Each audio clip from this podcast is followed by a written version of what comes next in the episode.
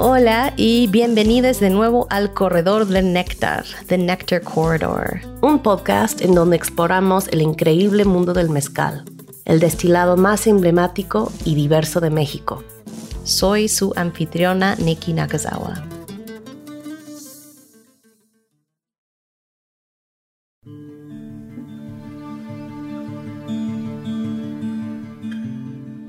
Hoy continuamos nuestras visitas de Palenque con Eduardo Ángeles de La Locura y Cuca Cortés de Mezcal Cortés. En nuestro último episodio hablamos con Lalo y Cuca sobre las plantas con las que trabajan y cómo, dónde y con qué materiales las cocinan. Hoy aprenderemos un poco sobre la fermentación, las levaduras nativas y los microbios amigables que transforman el azúcar en alcohol y cómo cada maestro se acerca a la destilación. La destilación en México tiene varias historias de origen y se remontan al siglo XVI. Sin embargo, en Oaxaca muchos historiadores sostienen que la destilación del agave cocido no se estableció hasta mediados del siglo XIX. Debido a que Oaxaca es un estado increíblemente diverso a nivel geográfico, cultural y biológico, las plantas y herramientas del comercio cambian, a menudo dramáticamente, de una comunidad a otra. Si bien Cuca y Lalo viven a solo 70 kilómetros el uno del otro, como hemos escuchado, las diferencias entre cómo trabaja cada productor y los nombres que le dan a sus plantas y procesos son muchas. Puede ser un desafío dominar todos los cambios de nomenclatura pero en última instancia esto es lo que hace que el mezcal sea tan rico y sorpresivo.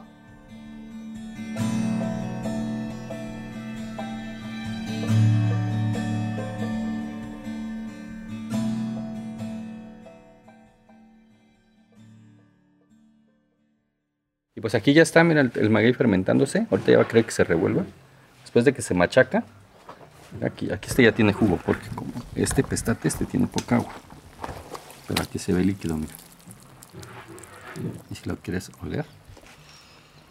Wow. Sí. Ya empieza a sentirse la presencia de alcohol, ¿no? Ya huele un poco a fermento. Huele como, como sí, como un tepache, como un como una kombucha. Este, como de la parte de arriba ya está caliente, aquí ya se puede sentir caliente, ya tiene temperatura alta, hay que moverlo con un palo. A eso le llamamos revolver. Y hacer que, a través de moverlo se genera espuma, que es una liberación de gases por el proceso natural de la fermentación. Esa espuma nos ayuda a hacer que la pulpa, la parte más fina que cuando uno la mastica se la pone a tragar, pues suba y forme una especie de nata en la parte superior del fermento. Eso nos va a ayudar pues a evitar que entre aire, la fermentación es anaeróbica y que también poco a poco a la vista podemos ver que esto se empieza a cambiar de color, se va empezando a oscurecer, empiezan de color hacia amarillo y luego van cambiando este color oscuro y también a dar diferentes aromas. Y de aquí lo que sigue es llevarlo a, la, ya lo que es la destilación. Pues obviamente ya de que se componen siempre le colocamos estas cruces porque nosotros somos católicos y pues pedimos que Dios nos ayude a que nuestro fermento esté bueno, que se, que se fermente bien, que vaya a producir un buen mezcal y una buena cantidad, ¿no? las dos cosas. Pero esta parte que es la pulpa, con el paso de los días se va haciendo como en la descomposición que tiene, le da una consistencia como pegajosa. Esta pulpa la vamos a utilizar para sellar el destilador esta es muy necesaria. Un palenque cuando para y, tiene que volver a iniciar, tienes que buscar esta pulpa, porque sin esto no puedes sellar y tienes fugas de vapor y pérdidas de mezcal. Sí, ya estoy viendo que la pulpa, pues ¿cuántos días lleva esta tina de fermentación? Esa tardó 15, la número 4, 16 con hoy, y esta lleva 14 días. Entonces lo que está pasando ahora en la fermentación es que tenemos las levaduras y algunas bacterias que están trabajando en convertir los azúcares en alcohol. En alcohol, que pues aquí le llamamos mezcal. El mezcal pues, pues es por lo que se usa del maguey cocido, que se llama mezcal. Y bueno, una de las cosas interesantes que sucede en los, en los métodos tradicionales es que se utilizan pues las levaduras, le llaman salvajes, ¿no? Pero más bien yo digo las nativas, ¿no? Las levaduras que han estado aquí, aquí antes no había un palenque, ahora lo hay, o sea, hay un lugar donde estamos elaborando ya el mezcal. Y pues aquí les pusimos su comida y llegaron felices, ¿no? Y ahí están haciendo, no traemos, no, no trajimos levaduras de ningún lado, más bien ya son, son nativas, están, han estado aquí por miles de años.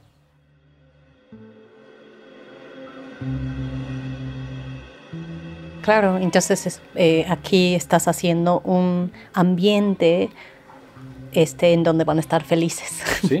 Sí, sí, sí, sí, y nos están ayudando a, pues, a de ahí obtener algo, una bebida pues, que, nos vaya a ayudar también a estar felices nosotros. y pues en todos los sentidos, ¿no? Desde el estado de ánimo hasta pues, la parte económica, de comida, todo, porque te digo que el mezcal para nosotros es el combustible, actualmente, ¿no? Es de donde se obtiene la mayor cantidad de ingresos, cosas que hacen que funcione todo este proyecto. Y pues ya la última fase es la destilación. Si me pudieras explicar este, el proceso de, destilación. Sí, pues este, bueno, ya después de, la fermentación que puede ir de lo más rápido son 7 días y lo más lento ha llegado hasta 25 días. El tiempo total para que una tienda esté lista para pasar al, al, último paso que ya es la destilación. Bueno, regresando un poquito a la historia del mezcal de, Santa Catarina Minas, es un mezcal que está hecho de diferentes especies de maguey. Está cocido en horno de tierra de la época prehispánica.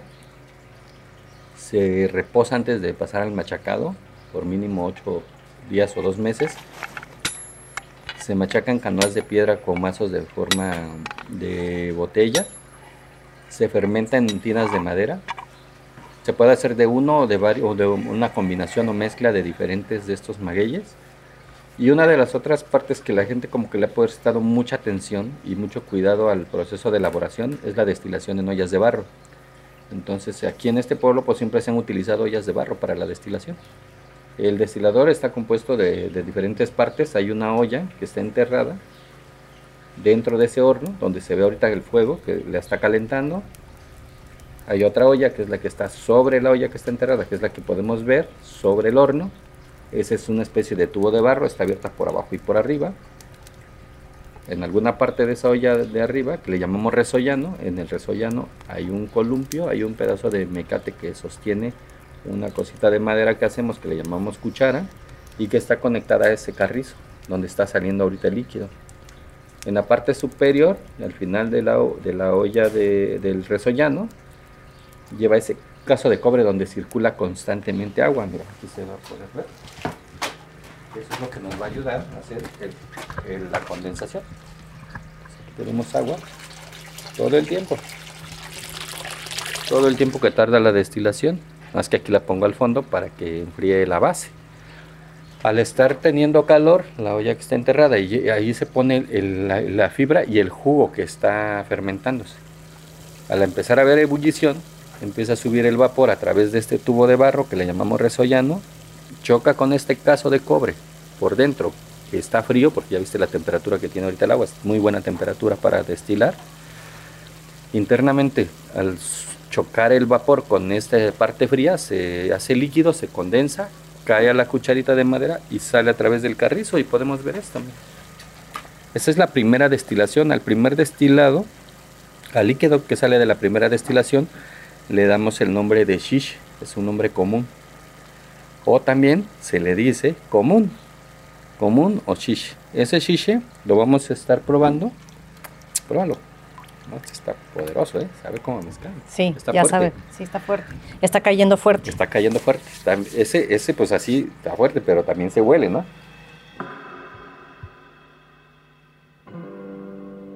Cuando lo pruebas y tiene un sabor distinto, pues lo hueles. Esa es la técnica. Lo pruebas y lo hueles. Cuando no tiene mucho sabor o el sabor es ácido, aunque tenga alcohol, no sirve. Hay que desecharlo. Si el sabor es dulce, pero a la nariz no tiene ya licor, también ya no sirve. O sea, hay que volver a llenar la olla y volver a destilar. Más o menos eso tarda como alrededor de 24 horas para hacer el proceso de la primer destilación. Una de las, esa es una característica importante que tienen los mezcales, que la destilación y la fermentación se hacen con fibra y jugo, las dos cosas combinadas. Entonces una vez de que ya retiramos el, la fibra y el jugo, le llamamos masa y tepache, retiramos la masa y el tepache, vamos a volver a llenar la olla. Como en un tiempo promedio de 24 horas, hacemos la destilación completa de la tina, de todo la fibra y el la masa y el tepache que está en la tina de fermentación. Y después, ya al terminar, vamos a revisar qué olla está en buenas condiciones, ya que son de, barro y muchas veces están este, fisuradas o están pues venteadas y eso ya no nos permite usarlas para hacer la segunda destilación porque el primer destilado ya tiene alcohol. Si usáramos una olla que esté rota, pues va a caer al fuego y la va a encender y va a ser una bomba. va a haber un accidente. Entonces revisamos cuál esté, esté en buenas condiciones y ponemos el chiche dentro de la olla y hacemos una segunda destilación. Al líquido que sale de la segunda destilación, eso se le llama mezcal. Después de cinco días o tres días después de que ya se haya destilado, que el mezcal cuando se destila está caliente, entonces tenemos que esperar que se enfríe, ya frío, ya se hace la combinación, cuando ya está listo, ya se puede tomar, ya se puede vender. Y lo etiquetamos como la locura con los nombres de los magueyes, ¿no? Tobasiche, Tobalá, Roqueño, Coyote, así los nombres, Espadín, con los nombres de los magueyes, mezcal o destilado de, y lo que va en letras grandes es el nombre del maguey. Así es. Pues yo creo que este no falta más que por tomar. Sí, viene lo mejor. Exactamente. Entonces, este, después de todo ese proceso, este se hace el mezcal y luego, pues hay que consumirlo, ¿no?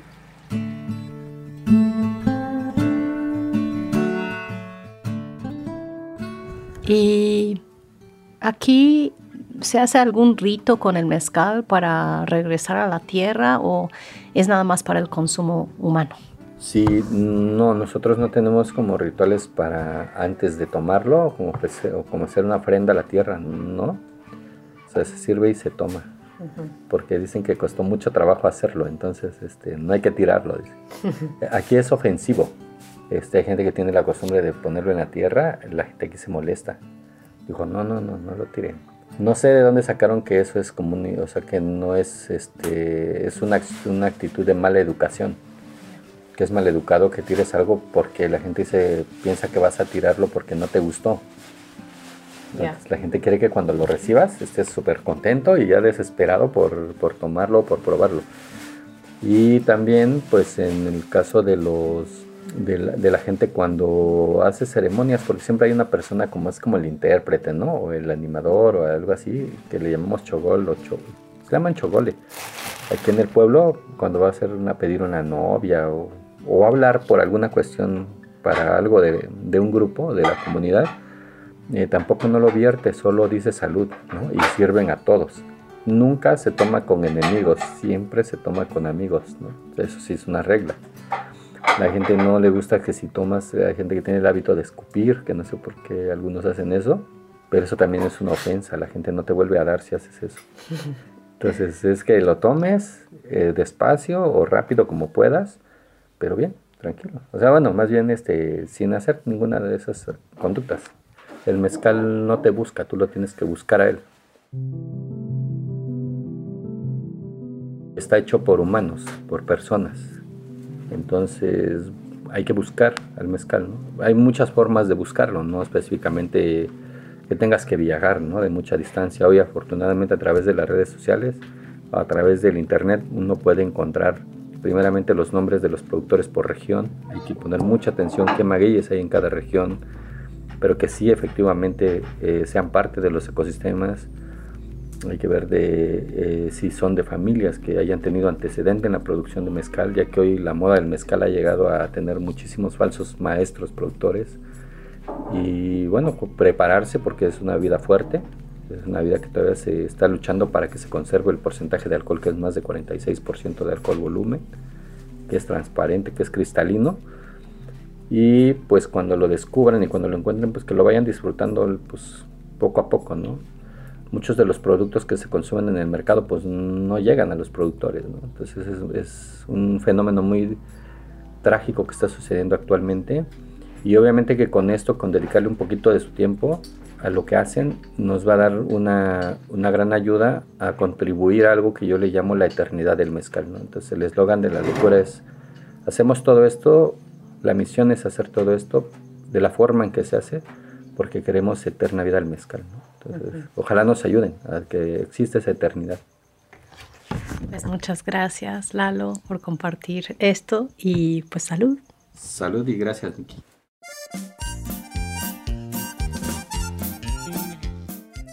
El proceso de fermentación es uno de los pasos más delicados en el proceso de la elaboración del mezcal. Para atraer el tipo adecuado de levaduras y microbios a la fiesta, el agave debe de haber sido cocinado adecuadamente y los recipientes de fermentación bien cuidados. Dependiendo del contenido de azúcar del agave que se fermenta, la temporada, la altitud, la variación de temperatura entre el día y la noche, el macerado puede tardar entre dos días hasta más de un mes en estar listo para la destilación. Saber cuándo está listo el guarape o el tepache requiere habilidad y experiencia, y es uno de los principales momentos decisivos para el mezcal. Comenzar demasiado pronto o demasiado tarde puede provocar la pérdida de rendimiento y la generación de malos sabores, si bien las tecnologías de observación empleadas son similares en todas las regiones productoras, la materia prima, los recipientes de fermentación y las levaduras y bacterias nativas que viven en cada palenque cambian de un lugar a otro, lo cual hace que sea imposible la replicación de cualquier lote de mezcal. De aquí seguimos con Cuca Cortés para aprender cómo trabaja el maguey cocido en su fermentación y en su posterior destilación.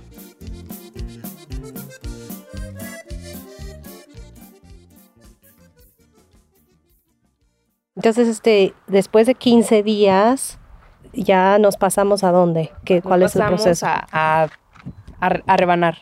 Lo vamos a rebanar para machacarlo. Y ya de aquí, pues vamos viendo, este, probando si, si está dulce, si está amargo, si está bueno para, para machacarlo. Entonces, ya que lo machacamos acá, ya vamos a trabajar con la, con la taona. Si es un poco, lo trabajamos a mazo pero si es demasiado, lo trabajamos con la taona y los bueyes. ¿Y qué es poco? Es poco, unas 10 piñas, 15 piñas. Es más rápido. Entonces lo machacamos a mazo, como el tepestate, el arroqueño, ¿no? Esos son porciones más pequeñas. ¿Y me puedes describir cómo se ve tu mazo? Mi mazo es de madera. Es como un chipote, ¿no? Entonces es de puro, pura madera. No, no está muy pesado. Pesa unos 5 kilos o menos, puede ser. Entonces está bueno el, mazo de madera. Entonces ese lo ocupamos para machacar el, el maguey, nos da una, una textura diferente, un sabor diferente a madera. Y, por ejemplo, si tú tuvieras que machacar 10 eh, piñas de espadín a mano, ¿cuánto tiempo te tardas de espadín, pues me tardaría unas, con 10 piñas, me tardaría unas 5 horas. Y de bicuiche, pues me tardaría todo el día, porque ese es más duro, ¿no? Es un poquito más trabajoso por la textura que es, ¿no? Es más duro. Entonces sí es un poquito cansado. Entonces sí me tardaría más tiempo con el bicuiche.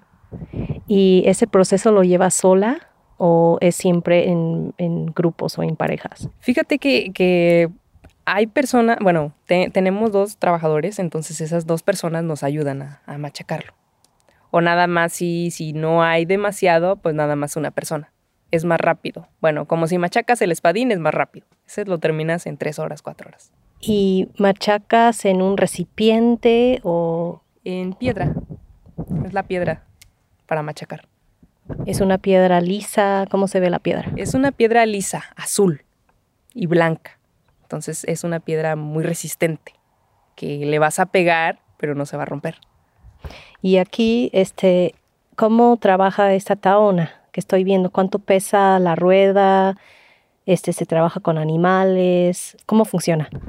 Pues mira, la rueda pesa una tonelada. Lo trabajamos con los bueyes. Ellos la giran. Entonces nos ayudan demasiado porque sí pesa mucho pero es más rápido el, el, proceso, ¿no? Se termina en unas seis horas, ya está el trabajo todo, todo hecho.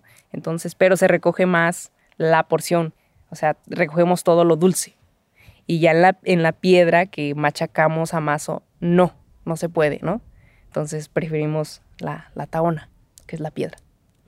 Ok, ahora estamos viendo las tinas de fermentación que aquí también se llaman pipas. Pipas. ¿Y de qué material están hechas y, y qué tanto líquido caben? Están hechas de encino. Entonces, tanto líquido cabe aquí, son como 11 posturas de 14 tambos cada postura. Entonces sí tiene un porcentaje más de 400 litros. Y ya después de acá, bueno, se, desde el- la machacada se trae a fermentación. Entonces aquí se deja un ratito reposar. Machaqué hoy y la voy a dejar así. Al otro día la voy a checar. Le voy a abrir, le voy a hacer un hoyito y medio. Voy a respirar. Voy a meter mi mano. Voy a checar que esté caliente. Si está caliente, necesita agua. Pero si está fría, la tengo que dejar más tiempo. Pero tengo que estar checando constantemente. Cada cinco horas, cada tres horas, ¿no? Porque esto es lo más delicado. Esto lo tienes que estar checando a cada rato o cada hora si se puede. Porque si se calienta mm, de más, no te va a rendir lo que, lo que tú quieres. Ya de que le pongo el agua, ya sola va a trabajar. Entonces ya le pongo unas piedras que pesan más de 7 kilos. Entonces las coloco en la parte de arriba para que no se me suba. Entonces, para que se mantenga un nivel, pero está trabajando constantemente. Entonces aquí tarda como 3, 4 días. Puede pasar 5 días trabajando. Pero tengo que estar checando también para que no se no deje de trabajar. Si deja de trabajar, tengo que meterla a las ollas. Pero tengo que estar checando constantemente para que no se me vayan a echar a perder. O se me pasen de la hora que las que tenía que sacar. ¿Y cuando sabes que esté listo, lo pruebas? No, hace su- sus globos. Es como se pone a trabajar, ¿no? Y hace pequeños globos, globitos. Está como hirviendo. Ajá. Entonces, cuando ya va bajando su nivel, porque van pasando los días. Entonces, el primer día trabaja demasiado. El segundo día es mínimo, el tercer día va bajando y el cuarto día ya, ¿no? Entonces, tienes que agarrarla como medio trabajando, ¿no? Para que, para que te dé un poquito de, de mezcal. Ya, y cuando empiezas a destilar, entonces no puedes parar, No, no porque si parar. se te puede pasar lo Sí. último, ¿verdad? Sí, o sea, tengo que estar trabajando día y noche para poder sacar todo lo que, lo que me va a dar la pipa. Tengo que estar ahí rápido, ¿no? Porque si no se me pasa, ya no me da nada de, de mezcal. Esto es lo más delicado, Sí. es en fermentación.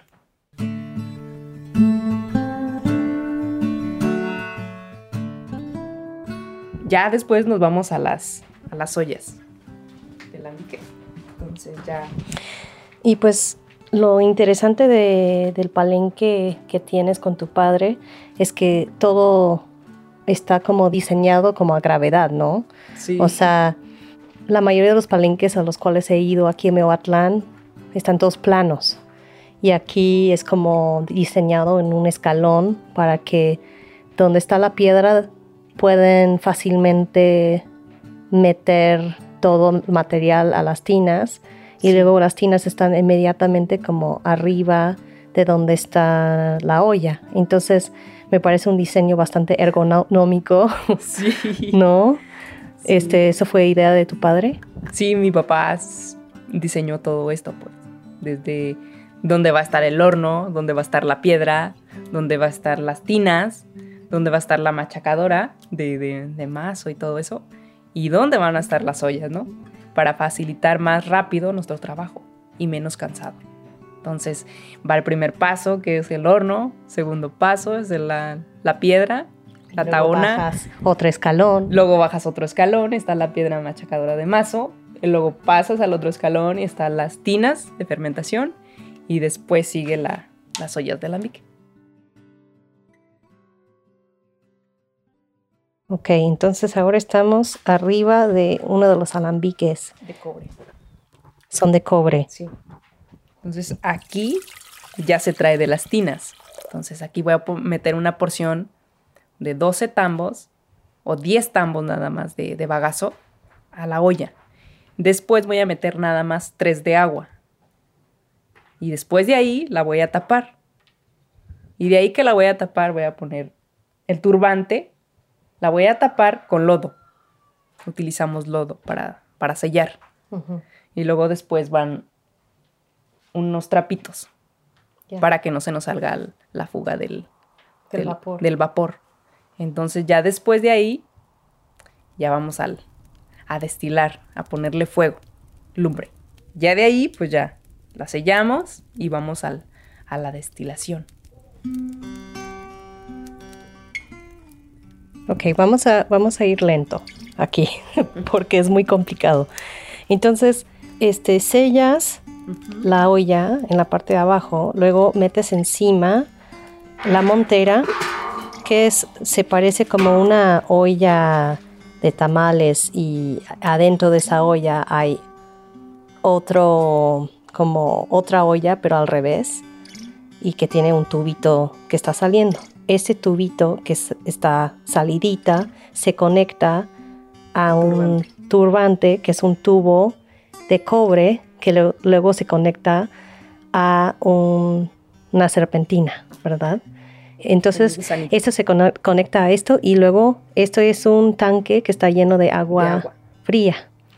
Y del otro lado del gusanito del turbante, que también es de cobre, ahí este sale el líquido. Sí. ¿Verdad? Sí. Ok.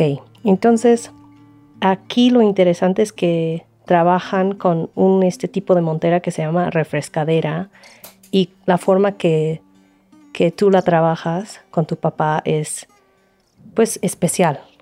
Sí. entonces, este, ¿me puedes explicar? Entonces, ya que esté todo conectado, ¿qué haces? O sea, ¿qué, qué, qué es el proceso de refrescar? Mira, ya cuando está todo conectado, o sea, ya está tapado, está sellado, está el, el tanque a su nivel de agua, tiene que estar lleno, completamente lleno. Entonces ya voy a la parte de abajo. Voy a poner fuego. Me va a tardar una hora una hora haciendo fuego para que caliente. Empieza a salir primero un poquito el humito, como que ya se está calentando el vaporcito. Entonces ya cuando sale, le quito un poquito, un poquito de que se lavó el cobre y todo eso, ¿no? Se llama, ay, no me acuerdo cómo se llama, pero tiene un, su nombre, pero yo le digo azul, porque es una cosita azul, ¿no? Que sale del, del cobre. Entonces ya de que sale eso, le quito como medio litro. Entonces después ya va el cordón. Pero antes de eso, para que salga más rápido, yo refresco el turbante con agua fría. Lo refresco tantito para que salga más rápido. Sí, entonces ya después de que ya lo refresqué, le pongo otro poquito más de fuego. Cuando veo que ya está goteando, está saliendo, le corto el fuego. Lo apago con ceniza. Mm. Entonces ya cuando lo apago con ceniza, ya va a salir delgado, ¿no? Suavecito. Es como un hilito que va a caer, ¿no? Es lento. Entonces tiene que tener el, fuego muy, muy bajito. Entonces ya lo checo, lo cordoneo, que sea cordón. Entonces digo, no, pues sí está saliendo bueno, ¿no? Entonces lo pruebo, tiene que estar fuerte. Si está bueno, lo dejo que siga saliendo. Va a salir aproximadamente 5 litros de cordón.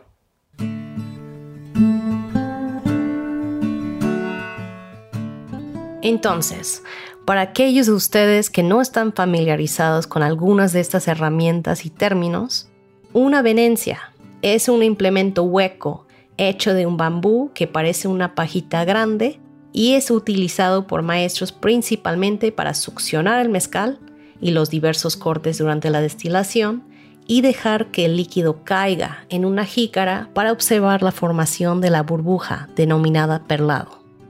El perlado se refiere a las burbujas que se forman en la superficie del mezcal y dependiendo del tamaño de estas burbujas y la velocidad a la que se rompen, un maestro mezcalero puede determinar a menudo con gran precisión cuál es el contenido alcohólico del mezcal.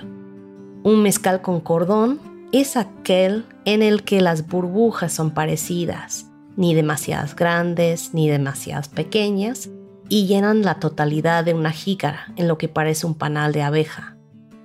Eso significa que el mezcal está en su punto, que tiene la riqueza alcohólica adecuada. Una postura es la medida del guarape o tepache que se usa para llenar la olla de cocción.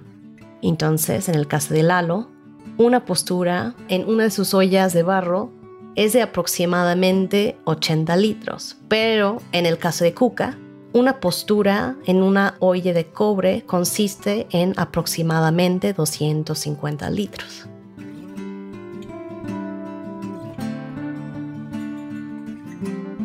Y cuando estás checando con la venencia, ¿qué es lo que estás viendo? O sea, que, el, perlado, o sea, ¿cómo se tiene que ver para que sepas que esté bueno? Cuando hago con la venencia, estoy viendo las perlas que está haciendo. Ese es el cordón, ¿no? Los globitos, los globitos, ¿no? Que sean demasiados. O sea, te emociona porque dices, no, sí, sí está bueno, ¿no? Está fuerte. Es, es mucho cordón, ¿no? Entonces, a veces dicen que son puntas, pero yo digo que es cordón, porque las puntas son, son globos más, más altos, ¿no? Entonces, yo le llamo cordón. No sé cómo le llamarán las otras personas, pero para mí es cordón. Entonces, ya después de ahí, estoy checando constantemente, probando también el sabor, si es fuerte o es suave, o si le falta, o si tengo que refrescar otra vez, ¿no? Entonces, estoy checando constantemente. Entonces, después de que salgan esos 5 litros y ya apagaste el fuego, ¿prendes el fuego otra vez? Sí, esa checo. Y si no me está saliendo el cordón, voy a poner adentro de, de la olla, de la tamalera, digamos, ¿no? Voy a poner una cubeta de agua y voy a encender otro poquito más el fuego para que vuelva a calentar, porque baja de temperatura, se enfría y le tengo que meter leña para que caliente. Entonces después de ahí va a volver a salir el mezcal. Entonces vuelvo a cordonear, vuelvo a checar que sea, que sea cordón. Y después de ahí tengo que estar checando a cada ratito, ¿no? Cinco minutos, diez minutos. Si se vuelve a cortar, vuelvo a ponerle fuego, vuelvo a ponerle medio tambo de agua. Entonces ya que le puse esa agua, vuelvo a ponerle lumbre vuelvo a cordonear, vuelvo a hacer lo mismo y tengo que estar checando a cada ratito. Entonces, después de repetir esta acción de calentar la olla de cocción, volviendo a encender el fuego y luego agregando agua a la refrescadera para condensar pequeñas cantidades del cuerpo, cordón, lo que queda al final de este laborioso proceso son las colas. Con la forma en que Kuka y su padre destilan y hacen sus cortes, las colas son esencialmente agua destilada, que contienen trazas de componentes químicos, incluido el metanol, y esa parte no se usan en la composición final de sus mezcales, sino que se vuelvan a destilar para obtener un corte de mayor grado alcohólico. Una vez que han recogido las colas, se vacía la parte superior de la refrescadera y se limpia la olla de cocción y se reemplaza con otra ronda de guarape o tepache.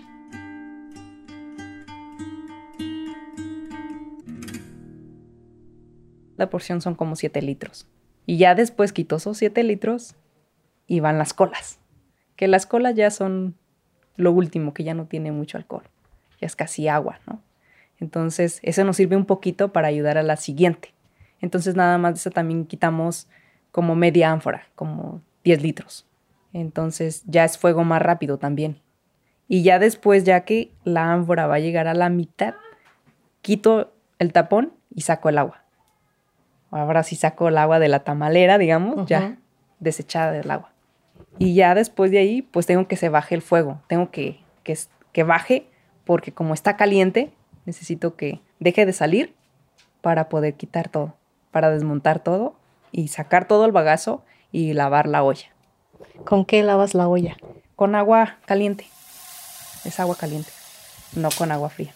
Entonces, todos esta, las ollas, pues las lavamos. Todo, todo, todo. Bien lavado, tapamos otra vez con ceniza, hacemos un tapón de ceniza, la volvemos a tapar y la, así constantemente la volvemos a llenar pero prácticamente pasamos, con una postura pasamos seis horas, siete horas. Wow. Es súper Con largo. una nada más. Con una postura. Con una postura. Entonces, eso quiere decir que una tina te va a tomar cuánto tiempo. Porque pues veo que tus tinas son de una capacidad de casi 2.000 litros, ¿no? Sí. Entonces, Sí duramos como un día y medio. Pero las 24, ve- casi que 24 horas, ¿no? Empiezo a las 2 de la mañana y termino hasta el otro día. 10 de la mañana o 4 de la tarde.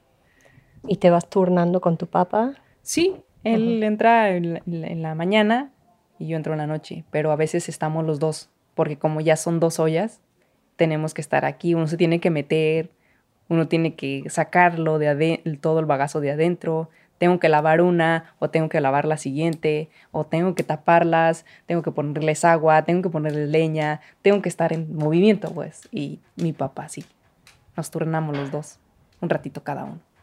Mucho trabajo. Entonces, desde que cosechas hasta que compongas el mezcal, ¿cuánto tiempo es? Pues en componerlo, pues nos tarda pues un mes. ¿Por qué tanto en componer? Porque mira, este, cuando estamos en el palenque, pues nos pasamos como unos 3, 4 meses aquí, ¿no? Entonces lo llevamos al cuartito donde está más fresco y ahí lo vamos componiendo poco a poco. O sea, ya en unos... Bueno, puede estar el mezcal en ese momento, pero está muy caliente, está fuerte, ¿no? Entonces dejamos reposar un- un poquito.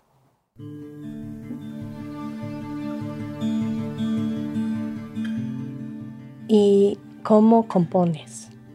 ¿Cuál es el proceso? El proceso, pues voy, voy, voy sacando todo el espadín, ¿no? Me di una ánfora, voy y la, la echo al, al- al tambo, tambo de plástico, ya están curados y todo eso. Lo voy metiendo ahí, voy componiendo todo, lo voy metiendo, voy metiendo. Lo voy cordoneando y checo si le hacen falta puntas. Se lleva aproximada unas, un tambo de 200 litros, se lleva una unos 20 litros de puntas. Puede ser menos, depende cómo esté el cordón. Entonces ahí vas checando. Cuando tú lo, lo- lo vas a componer, no va a estar luego, luego. Como que te tienes que esperar un día o checarlo al siguiente día para con la venencia, este, los globos, las perlas, como son, si se cierra demasiado, es que está en su punto. Si se, ab- si se abre, si se desaparecen las perlas, les falta puntas está muy bajo. Entonces vamos checando, ¿no? Casi todos los días, hasta casi una semana.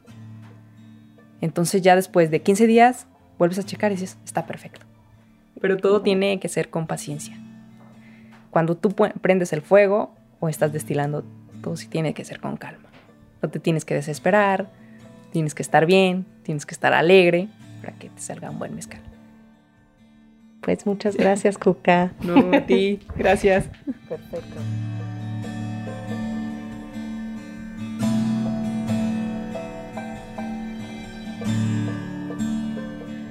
Muchísimas gracias Lalo y Cuca por compartir conmigo su valioso tiempo y sus increíbles mezcales.